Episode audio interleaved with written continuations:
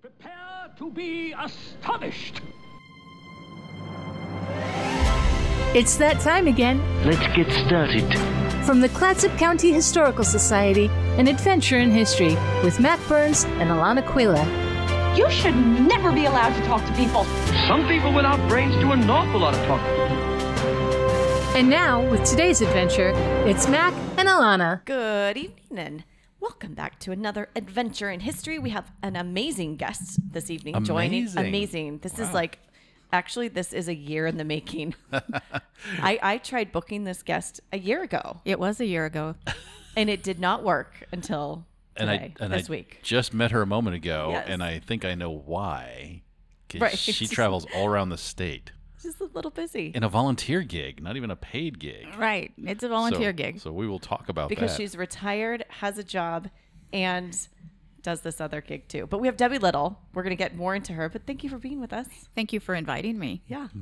A big Hmm. Excellent. tease too. It is a big tease. It is a big tease. But we got things coming up. We got to plug really fast because we Oh, yes. do have a great guest. We don't want to take too much time away from her. Yes. Um, but uh, our annual, the Historical Society annual casino night I'm excited. is this Saturday night. gonna be fun. It's at the Heritage Museum. It's a uh, 1920 speakeasy. You can dress in costume. There's prizes for best course. costume. It's funny money gambling, and then there's there's tons of prizes. Yes. And if you want to come, uh, the doors open at six. The back door, the black door, Ooh, I it's in the love it. basement on the north side of the Heritage Museum, and you have to knock three times and say Joe sent me, because you might be you might be a revenue agent or you might be a cop or something like that, and there is gambling going on. So you have to know the password, and the password is Joe sent me, All right.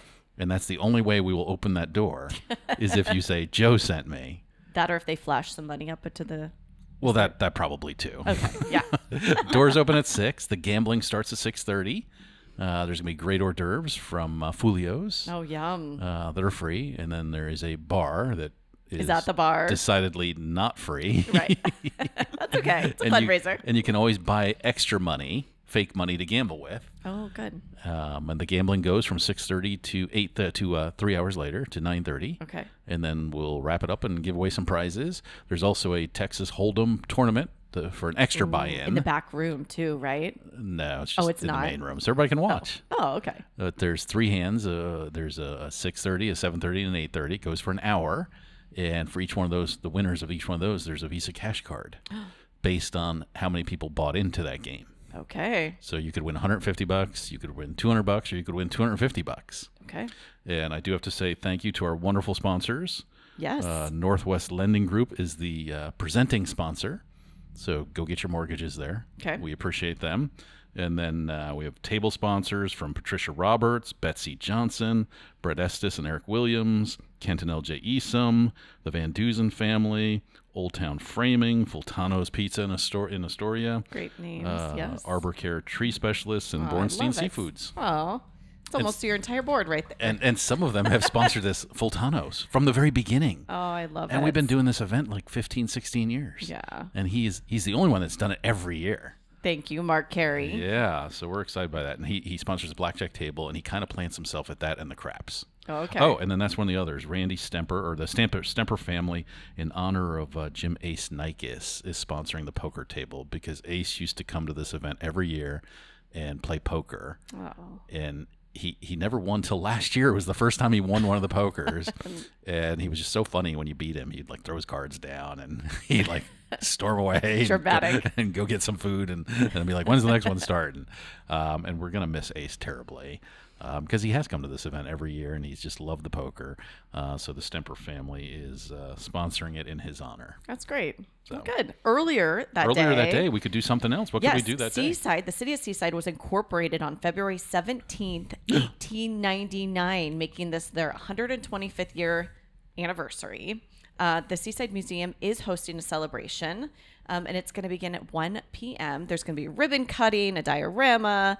Uh, museum has exhibits on Seaside's fire department, which started in 1904, the Seaside Signal, um, all sorts of fun stuff. But that is February 17th at 1 p.m., and that's the Seaside Museum in Seaside. But 125 years.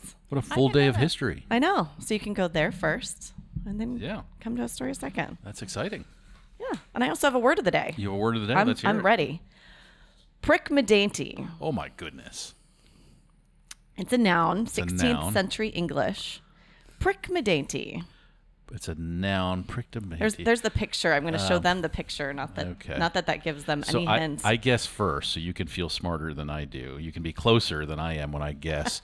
um, I think just having no context whatsoever. Say it one more time. Prick Medainty. I think, that, and it's a noun. Mm-hmm. So I think that is a uh, a small outbuilding. Okay. And again, this, these are lost words that we're bringing back that we can just, you know, Mm. when we're in the office, say, I can see why it got lost. yes. Okay. I would say it is a noun in picking flowers. Ooh, "Oh, okay. Ooh.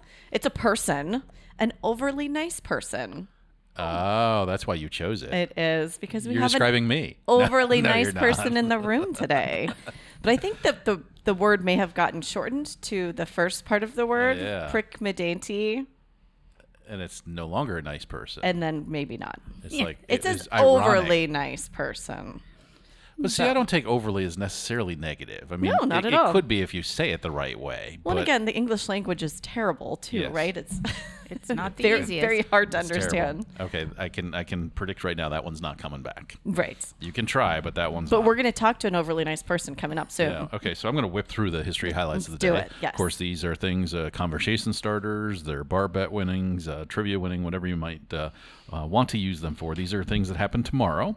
So we're talking uh, February 12th, 1789. Ethan Allen dies. I saw that one. of course, we're going to talk and, about and that. I used to run the house that he died in. oh, I love it. So there was the bedroom that he died in. So there was. Um, and of course, Ethan Allen, the Revolutionary War hero, stormed Fort Ticonderoga, got into it with Benedict Arnold, uh, called Benedict Arnold out when people still liked him, and uh, not anything to do with furniture, just for the Right. record. But he spent his life serving and promoting In Vermont. Vermont. Vermont first. Yeah, he Ver- loved it. Vermont first and, and the United States second. There we go. That's okay. All right, uh, 1793, Congress enacts the first fugitive slave law. Yes. Boo hiss. Yeah. And this was almost going to be my history highlight of the day, but I do have a, a thing that I don't like to just because somebody was born make that the history highlight. But this is one that I would almost like, well, maybe. Uh, 1809, Abraham Lincoln is born. Yep.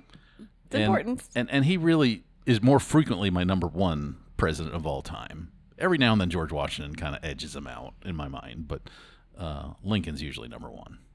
Uh, all right, so uh, oh, oh, oh, I, I've totally forgot I was going to make you guess two of these. Uh, we're not going to do that. I thought about it, but I've already given some of the order. So, 1879, the first artificial ice rink in North America is at Madison Square Garden, New York City. 1879. That's early. That's why I knew you'd never get it right. No. and why I was gonna. Oh, we should like guess on the air. For When I this thought we one. were just doing pawns at that time. Yeah, 1879. Okay. Uh, 1938. Judy Bloom, popular young adult author, is born. How do we feel about Judy? Do we like Judy? Yeah, it definitely made an impact on young adult uh, books. So she's, yeah, yeah. She did. Did you read? Of course, I read Okay. them, Mac. Did you read? My children read. Okay. Yes. All right. I'm a little older. I, I know I know of them, but I never read them, so I can't speak to that. I know she was important. Yes. All right. Uh, 1955, President Eisenhower sends the first U.S. advisors to South Vietnam. Hmm. We often forget Johnson takes the big hit and then Nixon, but it all started with Eisenhower and then John F. Kennedy up the ante. Right. Um, so, Laying the groundwork. Yeah. Mm-hmm. Uh, so 1970 was the other one I was going to make you try and guess. Joseph Searles III becomes the first black member of the New York Stock Exchange. I saw that one. Yeah. 1970. I know. It just seems so late. does. Like really, and I love his name. Yes. Joseph Searles the Third. Yep. But our history highlighted thing I think had the most impact on history. 1909, the NAACP is founded. Uh, on February 12th, 1909, the 100th anniversary of Abraham Lincoln's birth, a group that included African American leaders such as E W.E.D. W.E.B. E Du Bois and Ida B. Wells Barnett announced the formation of a new organization called the National Association for the Advancement of Colored People. It would have a profound effect on the struggle for civil rights in the course of 20th century American history. So, Yeah. and the reason it was founded uh, came out of a conference that uh, was talking about lynchings. And one of the things that people seem to forget that don't pay attention to history, far more lynchings uh, in the 1890s and 1900s than in the 1860s or 70s. Oh, interesting. So huge pushback Right. against civil rights and any equality. Right. And uh, it, it's in response to that that we've got to do something that this group has formed. I recently read the book Stamped, which takes a, a look at that, uh, at how it was formed, and really like the direction that the NAACP took because those two leaders were um, disagreed pretty heavily on how to promote their advocacy. Um, uh, re- I mean, it was very um, it- black black and white. they they did not agree a, at all, um, and it took different um, directions throughout the time, but it does remain the largest and oldest active civil rights group in the country. Um, now, with its emphasis really on voter registration, legal defense, and activism, um, which is what they disagreed on at the time, which, Mm-hmm. Sure. which of those avenues, and then how would they promote that um, at the time? So, yeah, Mm-hmm. Yeah. So there we go. History highlight of the day. NAACP. that's a good. Did one. I miss anything? No, that was that one. You had them all. And see, you were you were setting up perfectly advocacy. Yes, because we do. We have uh, Debbie Little here with us this evening. Thank you for joining us. Thank you. Yeah, as I said, it took us a year in the making just to get her here because she's a busy woman.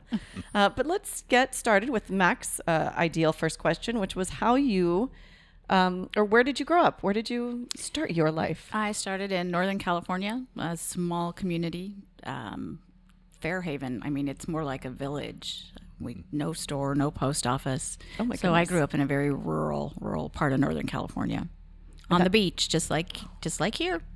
A little warmer though. Not at all, Oh, interesting. just like here. So what brought you uh, north then? I went to school in Portland, and I just um, stayed. I didn't go back to California, and like I said, I came from a very small, small rural area. So I came to Portland, went to school. I went to work at, as a medical assistant way back in the day. Oh, how interesting. I know, kind of a full circle. Yes. And then I moved to um, Warrenton and I went to work for, well, first I moved to Central Oregon, went to Madras, worked for the Sheriff's Department. I was a 911 dispatcher for several years uh, and a EMT. Then I we moved and I went to moved to Warrenton and went to work for the courts and spent 30 years with the Oregon Judicial Department. Loved that job and retired.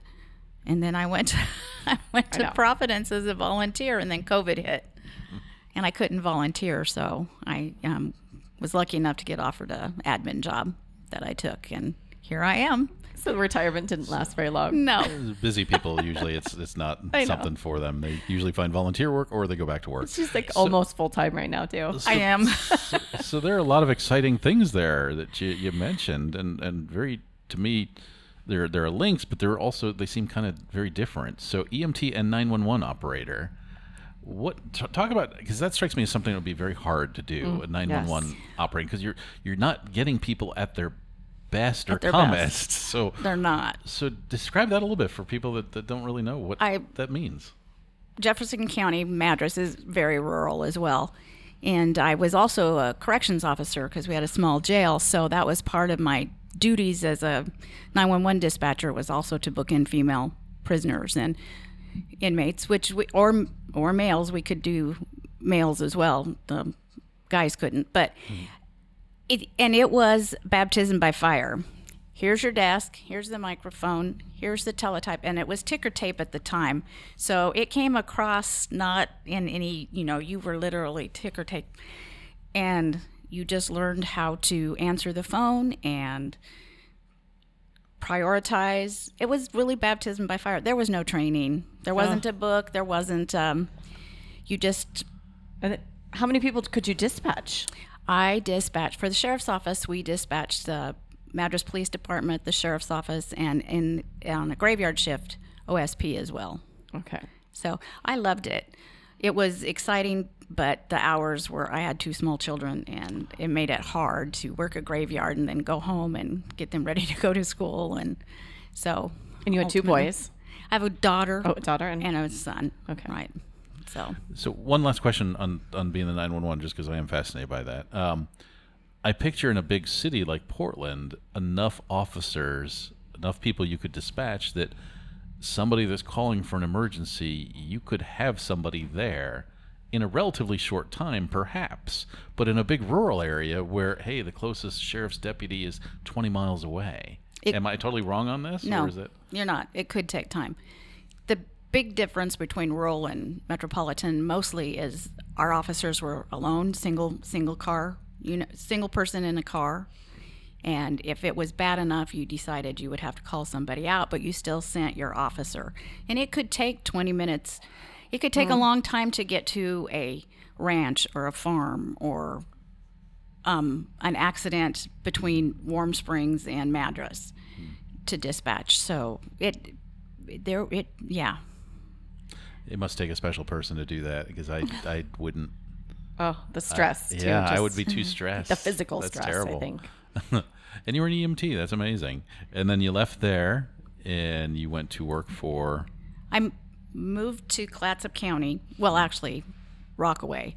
And I worked for Tillamook 911 and then I wanted daytime hours. So there was an opening at the judicial department and I applied and that started my 30-year career.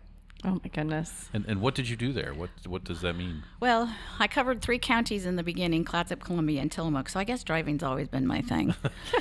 I started as a verification officer. They started a new program where you know if you ask for an attorney and you can't afford one, you can be appointed one. Well, the state decided they were losing too much money, so they began a program that you would be verified. You'd have to fill out an affidavit, and so I verified um, income for people and I moved into a release officer where I made decisions on who stayed in jail and who got out. And I Oh, my was a s- goodness. supervisor for the courts. I ended my career as a as a s- court supervisor. So I had varied varied jobs. And the biggest part was the last five years I traveled. We the state of Oregon put in a new digital file system, and I was part of the RFP and um, the bidding and the initiation of a new digital file filing system. Everything is online, so Which is nice. it is nice. Just finding more and more stressful jobs that I I, can't know. imagine myself doing. Making Oh. that decision of this person I think has gotten their life figured out and is going to be okay versus I don't want to release this person because they'll do something again or that that oh and you my gosh made I the would decision or made the recommendation? The decision. I made the decision. And how? I mean, how do you do that? How? What information do you have to make the you- decision? You learn to read people when you interview them. Okay. you i had full authority for background investigations um, you just dig deep and people tell you a lot whether they want to or not so just one-on-one body language there's still a lot of people in this community that hated me at the time because they weren't Sure. released but they a lot of them had drug issues and um, now they're clean and sober and will give me a hug and say, I think you saved my life by not letting me out. So it was rewarding So you met them in jail, men and women. many times. Oh my god! Because obviously, because you're deciding whether or not. Yeah. Yes. Um, how often did you come across people that you knew? Oh, all the time. All the and we time. had family plans. I can tell you it was sad. We would have grandparents and then the parents and then the children. It was just a perpetual Right. door. And how do you do that? How do you continue to raise children here, have a family, get, I mean, because you got very involved in the f- community. Um, how does that investment work? Well, my daughter left home and went. My daughter moved back to where I grew up and went to school and got married. So she's gone. And then my son, he and I. It was just he and I for a while, uh, and he, he he just went with what mom did. I mean, he all, both my kids knew my job and they knew the risks and knew that people could be unhappy with me, and so they were very cautious in everything that they did, and they just were proud, I guess. And they knew to stay out of jail. Um, well, they knew that. I can tell you when my son got his driver's license, it would be a race to who called me first the officer that gave him the ticket or him. Right. I'm not kidding. yeah. I believe that. I would get the phone calls. And during spring break in Seaside, I would tell both my kids when they were teenagers, I would say, you know, your school picture is on the visor of every patrol officer in Seaside. They know that if you're seen down there, you're just to be scooped and brought home. Don't even go. Yeah. I love that. want I just want to know if your son was more worried about the police officer or you. Me. Oh, definitely. Me. Please, anything, officer, don't call mom. I don't want her to know. Happy to say both my kids are fine, upstanding, yes. pr- producing adults. That's wonderful. So, at what point did you get involved with the VFW and tell us about that journey? my husband Bert um, is a Vietnam vet, and he became a member of the Veterans of Foreign Wars mm, probably around 2012 or so through uh, Leroy Dunn. I was working really, really busy. You need to join. You need to join. I, d- I don't have time. I have a full time job. I do this other, you know. Finally, I said, fine. If you just leave me alone, I'm not going to the meetings. I'm not. And then I met Muriel Dunn and Muriel was my biggest cheerleader. And she said, You don't have to just come, just come to a meeting. And I didn't understand what all the Veterans of Foreign Wars does for our veterans. And then it became my passion. And so here I am today. What did you see that made it that passion? veterans do not have all the resources that they should have. And it's not, and my husband, particularly being a Vietnam veteran, they didn't get the home, welcoming home that they should have. But my dad is a Marine from Korea. My brother is a CB from um, Desert Storm. My son and my grandson, Afghanistan. So my family is heavy in the military. But our, mi- uh, some of our veterans are forgotten and we don't celebrate them enough. So I work to do what we can. We do fundraisers when we can. We built the monument in Warrenton. So, um, yeah, the Veterans of Foreign Wars is my passion. So, you got plugged in because she said she was just going to go to the meetings. Yeah. And then what happened next? Because we'll, I mean, we're going to lead up the big tease here. We have uh, um, Debbie Little here with Uh-huh. us because she is in a very prominent role now with the VFW. But again, so you started going to I meetings. started going to meetings, and Muriel was our treasurer and had been treasurer of the local auxiliary for a long time. And she says, Well, I, I think you should run for treasurer. And I said, You know, I think I'll run for president because I think we need to make some changes. And we're not just a social club that just meets once a month, we need to do things. So I ran for president, and I have been president of the local auxiliary ever since, oh my goodness. Since when? What year was that? probably 2017. Okay. then I went to the district level Yes. became district president, which is Class of Columbia um, communities. okay. Six years ago, I went. I and I attended um, conventions, and I approached um, up the person who is the state president, department president at the time, and I said, "How do I? I want to be a chairman. I want to run a state program. I want to be involved." So she made me a chairman of the youth uh, chairmanship, where all across the state we work with youth and do those reports. We have to turn them into the post side because that's how they maintain their nonprofit status. And then she said, You know, perhaps you should start coming through the line. And I ran for guard, which is how they you go through a procession. I went through guard and then conductor, chaplain, junior vice, senior vice, and this year I in June I'm now the state president for the Veterans of Foreign Wars Auxiliary for the Department of Oregon. For the whole state. And your goal is to visit every Every I have 37 auxiliaries. We just started a new auxiliary a few months back. My goal is to visit every auxiliary in an unofficial manner. Not there to take notes, not there to open my podium book and say you're doing this right or wrong. I have a shirt. It's a purple shirt that's got the outline of the state, and all of my line officers have that shirt. So if you see me coming to your auxiliary in a purple shirt, you know it's un, it's unofficial, and I'm just there to to meet everybody. If I come back with my blue shirt, my cap, and my black pants on, it's an official visit, and we need to talk. Oh no, I like the I like the purple shirt. official visits do you do? But you also, I mean, could you also go to ceremonies and other I, things? j- I just too? came back from Midwinter, which is where we honor the voice of democracy.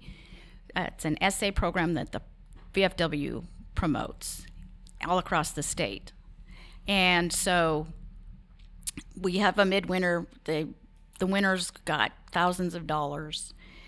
And that's one of the biggest things I do. I run a business meeting. We talk about what the business is, how we make money, what we can do. I'm looking forward to National Convention, which is in Louisville. Mm-hmm. Oh, fun. But I'll be in Washington, D.C. in March for legislative. We're going to knock on all of our congressmen doors and tell them what the priorities are for veterans. And what are those priorities? We need to not cut funding. The VA hospital takes big hits all of the time. We need we passed the PACT Act, the Blue Blue Water Act. Those are the type of the widows tax where widows were being taxed twice. That's the type of stuff that we we promote and actually go into chambers for. Because I want to make sure that we have enough time. Um, how does somebody, if if if they're not a veteran and they they're not related to a veteran, but maybe they they love what they just heard and they want to help, how how can some how can somebody help? We do Either t- locally or state. we do take donations. Donations, we have a website, both the post and the auxiliary.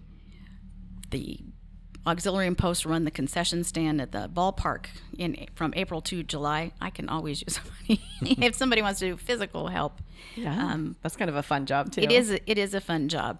Unfortunately, you do have to be a member to attend our meetings and that type of stuff. But donations are open. The city of Warrenton gifted us with a building, the old Hammond Library, and we are fundraising to fix that up to make it a, a home. We don't have a home usable. Yeah. usable. Yes. All right. So you talked about that you were responsible for the the uh, marker in, in downtown Warrenton. What are in a couple minutes we have left? What are a couple of the, your favorite projects that you've been involved in or most satisfying? I will say the monument monument was the biggest one. That was 25 years in the making. They started fundraising, took a big dive, a big dive, and I wrote a grant. My very first grant was successful for eighty thousand dollars, and then the rest was fundraised by our communities. We have a great community. Warrenton is very big on supporting veterans, so that's the one I'm the most proud of.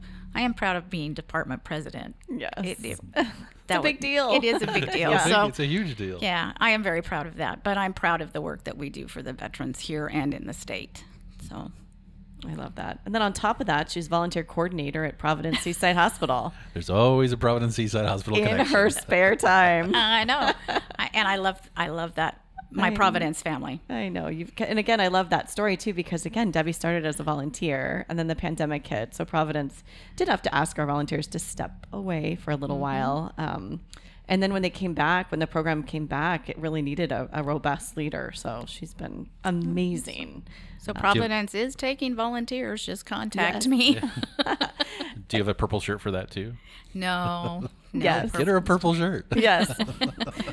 we, we have white shirts, black shirts. We have all sorts of purple. I know We I need have some purple. in the Yeah. gift shop. I just brought there we in. go. So in 30 seconds, uh, I'm, I'm going to steal Alana's question. What keeps you here in in Clatsop County? What what do you love about this place?